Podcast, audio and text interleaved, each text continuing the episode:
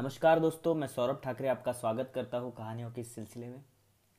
दोस्तों कुछ दिनों में मैंने एक नया एक्सपेरिमेंट शुरू किया था कि वर्ल्ड स्पॉटलाइट इस कैटेगरी में आ, मैं अलग अलग विदेशी राइटर्स जो भारत छोड़ दूसरे राइटर्स है उनकी कहानियाँ शेयर करता हूँ। तो पिछले कुछ दिनों में एक पैलेस्टीनियन राइटर की शॉर्ट स्टोरी फिर रशियन राइटर की शॉर्ट स्टोरी मैंने आपके साथ शेयर की। तो दोस्तों ये जो एक्सपीरियंस है, ये अलग है। जब हम अलग अलग राइटर्स जो भारत के बाहर, विदेश के अलग अलग कंट्रीज़ के जो राइटर्स हैं, उनकी कहानियाँ जब हम सुनते हैं या पढ़ते हैं तो उनका जो डिस्क्रिप्शन रहता है, या फिर उनका जो उनका जो एम्बियंस का जो वर्णन रहता है, और उनके जो प्रॉब्लम्स उनकी जो कहानियाँ, उनका खाना पा खान पान सब चीज़ें, जो एनवायरनमेंट वो लिख, उनकी लिखावट में सेट करते हैं वो अनुभव करना एक अलग ही एक्सपीरियंस रहता है। तो दोस्तों, आज मैं आपके सामने एक इटालियन राइटर को पेश करना चाहता हूँ, जिसका नाम है Giovanni Verga senior Giovanni Verga उनके कहानी का टाइटल है चीज़ें मीन्स प्रॉपर्टी जियोवानी वेरगा ये इटली के बहुत बड़े राइटर हैं और उनका जन्म 1840 में हुआ था। तो शुरू करते हैं। लेंतिनी लेंतिनी का मैदान। लेंतिनी का मैदान मृत समुद्र की तरह शांत और निर्जीव निर्जीव फैलाव में अपनी खामोशी के साथ बिछा हुआ था। रथ के घंटे जब दूर दूर तक फैले हुए देहात में बज रहे थे, एक यात्री समय बिताने के लिए पूछ रहा था, भैया, ये ज़मीन किसकी है? जवाब हमेशा की तरह एक ही था, ये ज़मीन माजारों की है। तो दोस्तों माजरो ये जो वर्ड है ये बहुत बार एक स्टोरी में आने वाला है। तो इसका मीनिंग एक्चुअली ये एक इटालियन वर्ड है और इसका मीनिंग है काइंड ऑफ़ ज़मींदार या बहुत बड़ा बिजनेसमैन जिसके अंडर बहुत बड़ी बड़ा एरिया आता है और बहुत सारे गाँव के लोग काम करते हैं उस ज़माने में। सो वो साहूकार जैसा कर्जा भी दे, देता है बहुत बड़े बड़े खेत खलियान भी चलाता है और बिज़नेस भी करता है और लोगों को, लोगों की ज़मीनें भी उसके पास गिरवी रहती है या लोगों से वो रेंट पे लेता है ज़मीनें और काम करवाता है। तो माजारो ये एक जो लोग हैं, इन, ये बहुत अमीर रहते हैं, इनका बहुत रुतबा रहता है गाँव में। तो इटली में ये लोग थे उस टाइम गाँव जैसे बड़े एक फार्म के पास से गुजरते हुए यात्री ने देखा कि कई मुर्गे छाया में बैठे हुए थे और कुछ काम करने वाली औरतें धूप से ओट करने के लिए अपने हाथिक हाथों को भौ के ऊपर रख कौतूहल से उसे देख रही थी। यात्री ने उनसे भी पूछा कि ये ज़मीन किसकी है? और फिर जवाब मिला माजारों की। मतलब वो जहाँ जहाँ जाता था यात्री, वहाँ वहाँ वो अलग अलग सुंदर सुंदर ज़मीनें देखता था तो वो उनको उधर की खड़े लोगों को पूछता था, ये ज़मीन किसकी है? तो उसको एक ही रिप्लाई आता था माजारों की। ये ज़मीन किसकी है? माजारों की। तो उसको बिलीव नहीं होता था कि यार मैं इतना दूर दूर तक जा रहा हूँ इतनी बड़ी बड़ी ज़मीनें कैसे? यात्री फिर कुछ और चला। आगे जाने पर भीषण गर्मी ने उसकी आँखें भींचने लगी। गर्मी से उसकी आँखें भींचने लगी और कुत्तों का जो भौंकना था उसे डराने लगा। चलते चलते वो अंगूर के एक बगीचे के नज़दीक पहुँच गया। दूर दूर तक फैले हुए पहाड़ों और मैदानों पर जैसे गर्द की चादर बिछी हुई थी और एक चौकीदार अपनी टांगों के बीच बंदूक दबाए एक आँखें खोल कर बोल रहा था माजारो की। इसके बाद आया एक जैतून का बाग। इतना घना जैसे जंगल और जिसमें मार्च तक फ़सल भी कटने वाली थी। ये भी था माजारो का। शाम के धुंधलके में जब सूरज आग के गोले में तब्दील हो, अस्त हो रहा था, तब पूरे ग्रामीण अचल पर उदासी फैल गई थी। दूर से नज़र आती थी माजारों के खेत में हल से जोती हुई अनंत पंक्तियाँ और थके हुए बैल। जैसे बड़े बड़े सफ़ेद गोले। सब कुछ माजारों की संपत्ति प्रतीत होती थी। ऐसा लगता था कि सूरज भी उसकी संपत्ति है। उसके गाने वाले झिंगुर भी, गाने वाले पक्षी भी, सीटी के जैसी आवाज़ करने वाले उल्लू भी। ऐसा प्रतीत होता था कि माजारो ज़मीन पर दूर दूर तक फैला हुआ था। इतना बड़ा जैसे पृथ्वी और लोग उसके पेट पर चल रहे हो। पर वास्तव में वो एक छोटा आदमी था, चौकीदार के अनुसार। आप उसे देखकर एक भी कौड़ी नहीं देंगे।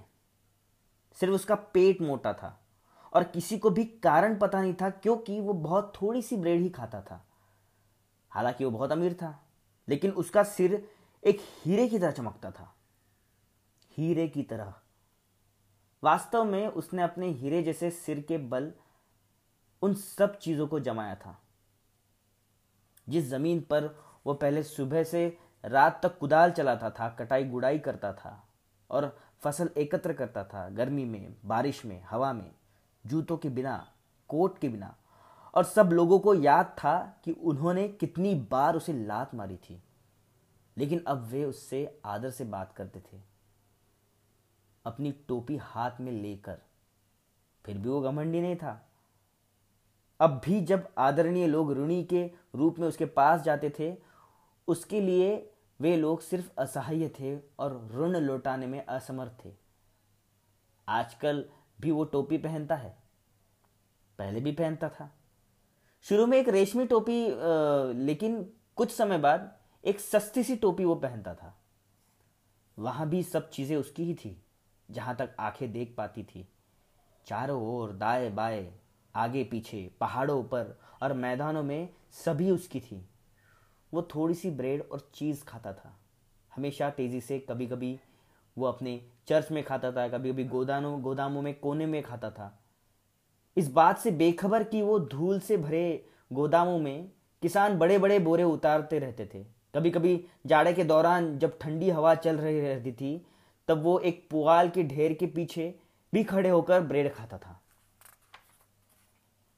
वो वाइन नहीं पीता था, धूम्रपान नहीं करता था, तंबाकू का सेवन नहीं करता था, जबकि उसके खेत में बच्चों बच्चों जितनी बड़ी तंबाकू की पत्तियाँ लगती थी, उसको कोई खराब आदत नहीं थी, वो जुआ नहीं खेलता था और औरतों के पास जाने की आदत भी नहीं थी उसे।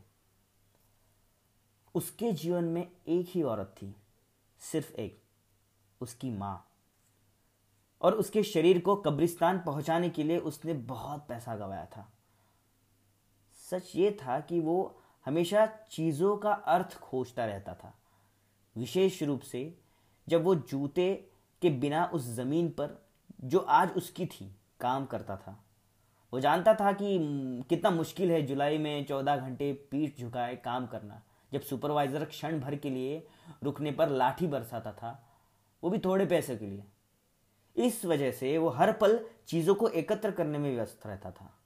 अब उसके पास हलों की संख्या नवंबर के महीने में आने वाले कौवों से भी ज़्यादा थी।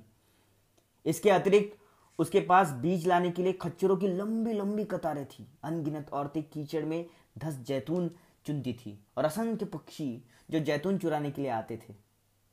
फ़सल कटाई के समय उसके मजदूरों की संख्या किसी सेना से कम नहीं थी और सबको खाना देने के लिए उसे पैसों से भरे बोरों को उतारना पड़ता था और वो खर्च करने पड़ते थे। सुबह वह ब्रेड और संतरे खाता था शाम को पास्ता खाते थे। पास्ता इतना ज़्यादा होता था कि नान जैसे बड़े कटोरों में परोसा जाता था। मतलब दोस्तों वो उस, उसके एम्प्लॉयज़ को बहुत पेट भर के खाना खिलाता था कुछ भी कंजूसी नहीं करता था। इसलिए जब कभी वो घोड़ों पर मजदूरों को पीछे से हाँकता हुआ जाता था तो वो सबको कहता था झुको लड़को झुको। अब वो अपना अधिकतम समय जेबों में हाथ डालकर खर्च करने में बिताता था। हर साल राजा को कर चुकाने की चिंता से उसे बुखार आ जाता था।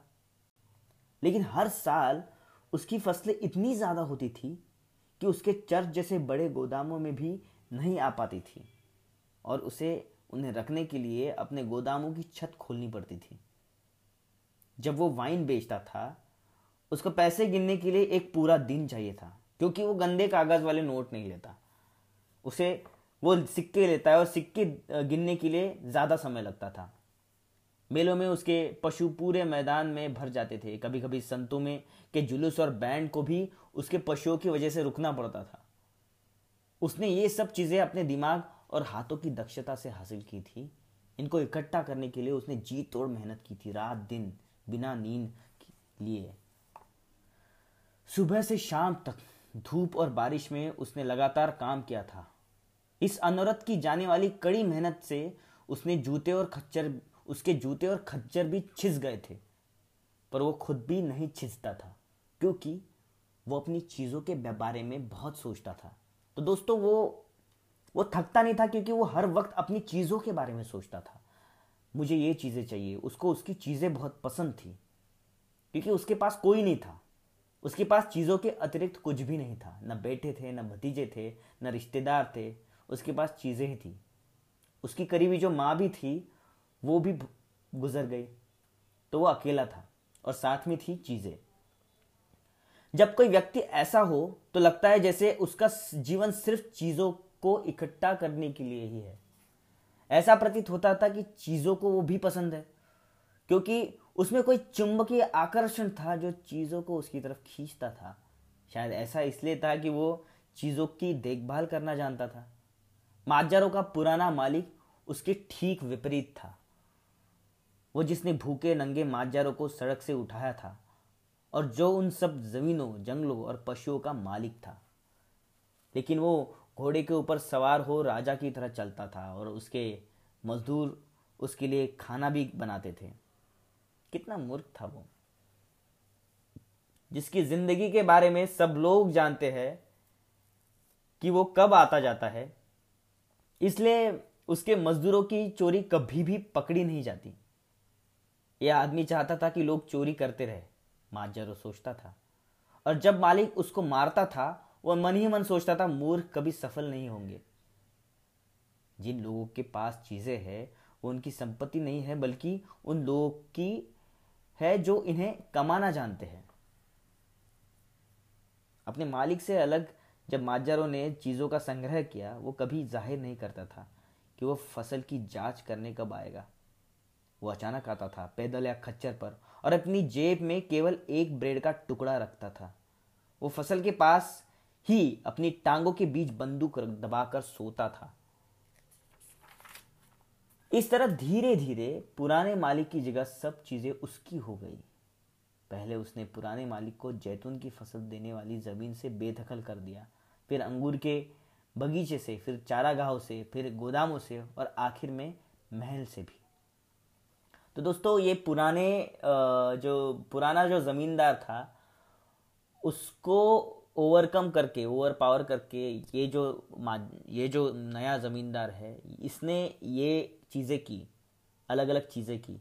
तो ये, दोस्तों, ये इंटरप्रिटेशन मैं आप पे छोड़ता हूँ कि इसने सच में मेहनत से काम किया, या उसने थोड़ी चोरी भी की, या थोड़ा ठगा भी, ये आप, ये स्टोरी सुनकर आप बताइए। ऐसा एक भी दिन नहीं हुआ जब माजरों ने अपने मालिक से हस्तांतरण के लिए कागजों पर अपना प्लस का चिन्ह नहीं लगवाया हो। दोस्तों प्लस का चिन्ह इटली में वो लोग लगाते हैं जिनको साइन नहीं आती, साइन करने नहीं आती। तो अंगूठा लगाने के बजाय वो प्लस का चिन्ह लगाते हैं। तो ऐसा एक भी दिन नहीं हुआ जब माजरों ने अपने मालिक से हस्तांतरण हस्तांतरण के कागजों पर अपना प्लस का चिन्ह न लगवाया हो। उसके पुराने मालिक के पास अब सिर्फ़ एक पत्थर की ढाल बची थी। उसके मुख्य दरवाजे पर लगी थी और जो कि वो बेचना नहीं चाहता था।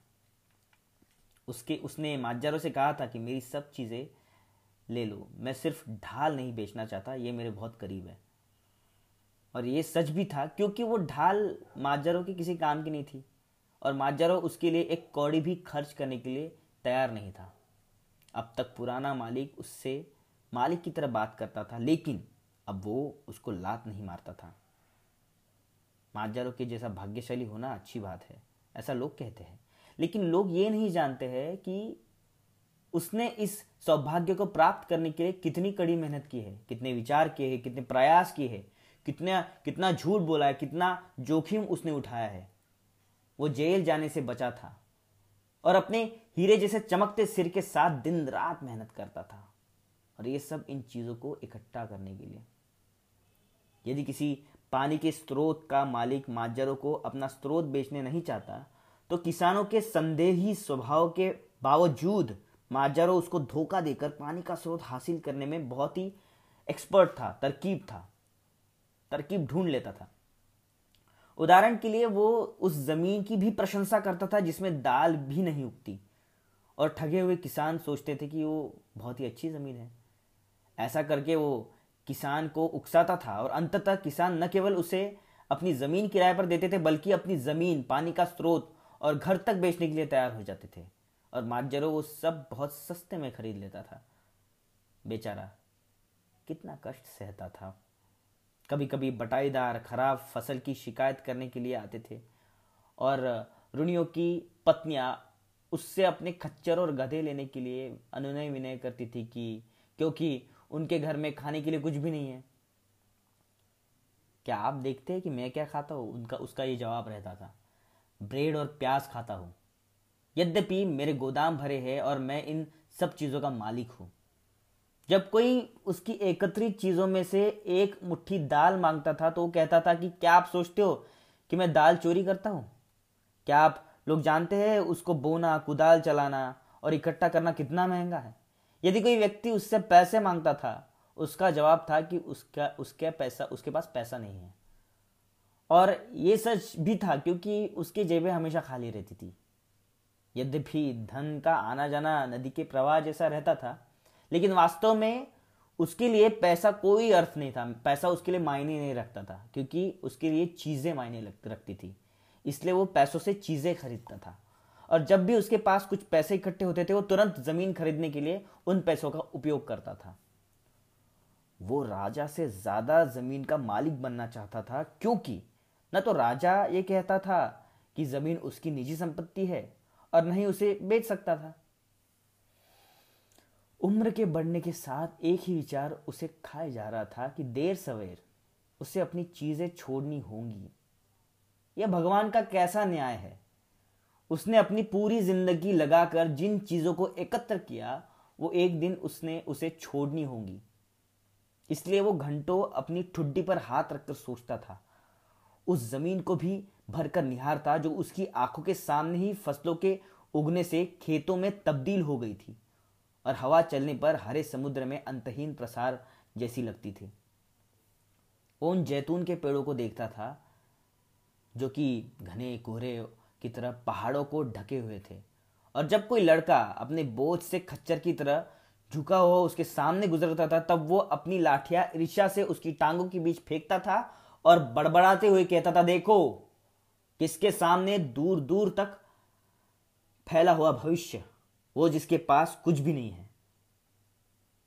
मृत्यु के बोध ने उसे इतना परेशान कर दिया था, जब कोई उसे अपनी चीज़ों को छोड़कर आत्मा के बारे में सोचने को कहता था तो वो पागली की तरह आँगन में जाकर लाठी से अपने बत्तकों और पीरुओं को मारने लगता था और चिल्लाकर कहता था, मेरी चीज़ें मेरी चीज़ें मेरे साथ आओ मेरी चीज़ें, मेरे साथ आओ। तो दोस्तों, ये थी कहानी, चीज़ें प्रॉपर्टी और इसका अनुवाद किया है ऑस्कर सल्वाडोर ने। तो दोस्तों, इसका एक इंटरप्रिटेशन छुपा है इसमें। आप जानने की कोशिश कीजिए कि क्या बताया गया है। यहाँ पे जो ये जो माजा ये जो ज़मींदार है इसका कैरेक्टर क्रूर नहीं है। ये एक सिंपल ह्यूमन बीइंग है और एक ये कैरेक्टर भी पूरा ब्लैक भी नहीं है, पूरा नेगेटिव भी नहीं है, पूरा पॉजिटिव भी नहीं है। ये एक सिंपल सा पर्सन है जिसे पैसे कमाने हैं। उसने लोगों को ठगा भी है और लोगों की रिस्पेक्ट भी करता है। ठीक है? उसे कोई शौक भी नहीं है, लेकिन उसे चीज़ों का भी शौक है। उसे पैसों का शौक नहीं है। उसे पैसों पैसों का आकर्षण नहीं है, पर उसके पास शायद कुछ भी नहीं है। उसके कोई रिश्तेदार नहीं, इसलिए उसका प्यार उसके पैसों पे है। और जब उसको जब मृत्यु का डर लगता, मृत्यु की बात आती है तो उसे मृत्यु का डर नहीं लगता। दोस्तों, उसे अपनी चीज़ें जो इतने साल में मैंने कमाई है, वो खोने का डर लगता है। तो दोस्तों, ये कहानी है बहुत ही कॉम्प्लेक्स मोड पे है और बहुत ही अलग अलग इसमें फ्लेवर्स राइटर ने बताया है, बहुत ही उम्दा लेवल पे। जो बहुत ही आप अगर माइक्रो माइक्रोस्कोपिक लेवल पे आप अगर सोचोगे तो और इसके और लेयर्स और अलग अलग थॉट्स निकलते हैं। तो दोस्तों, आपको कहानी कैसी लगी मुझे बताइए मैसेज कीजिए। इंस्टाग्राम पे भी मैं हूँ, सौरभ ठाकरे नाम से। आपके कोई सजेशंस या रिकमेंडेशंस होंगे तो मुझे बताइए सब्सक्राइब कीजिए। मेरी बाकी भी कहानियाँ सुनिए, जो अलग अलग कैटेगरीज है। इपिक कहानी, रामायण, महाभारत पे है, प्रेमचंद की कहानियाँ हैं। और इंडियन स्टोरी विजयदान देसा जी की कहानियाँ हैं। मैंने खुद लिखी हुई भी कहानियाँ हैं। तो ऐसी अलग अलग कहानियाँ यहाँ पे है, आप सुनिए। और एंजॉय कीजिए सेफ़ रहिए, खुद का ध्यान रखिए, क्योंकि कोरोना वायरस के चलते आप सभी को मालूम है, थोड़े प्रॉब्लम्स है। सो आप खुश रहिए, धन्यवाद। धन्यवाद।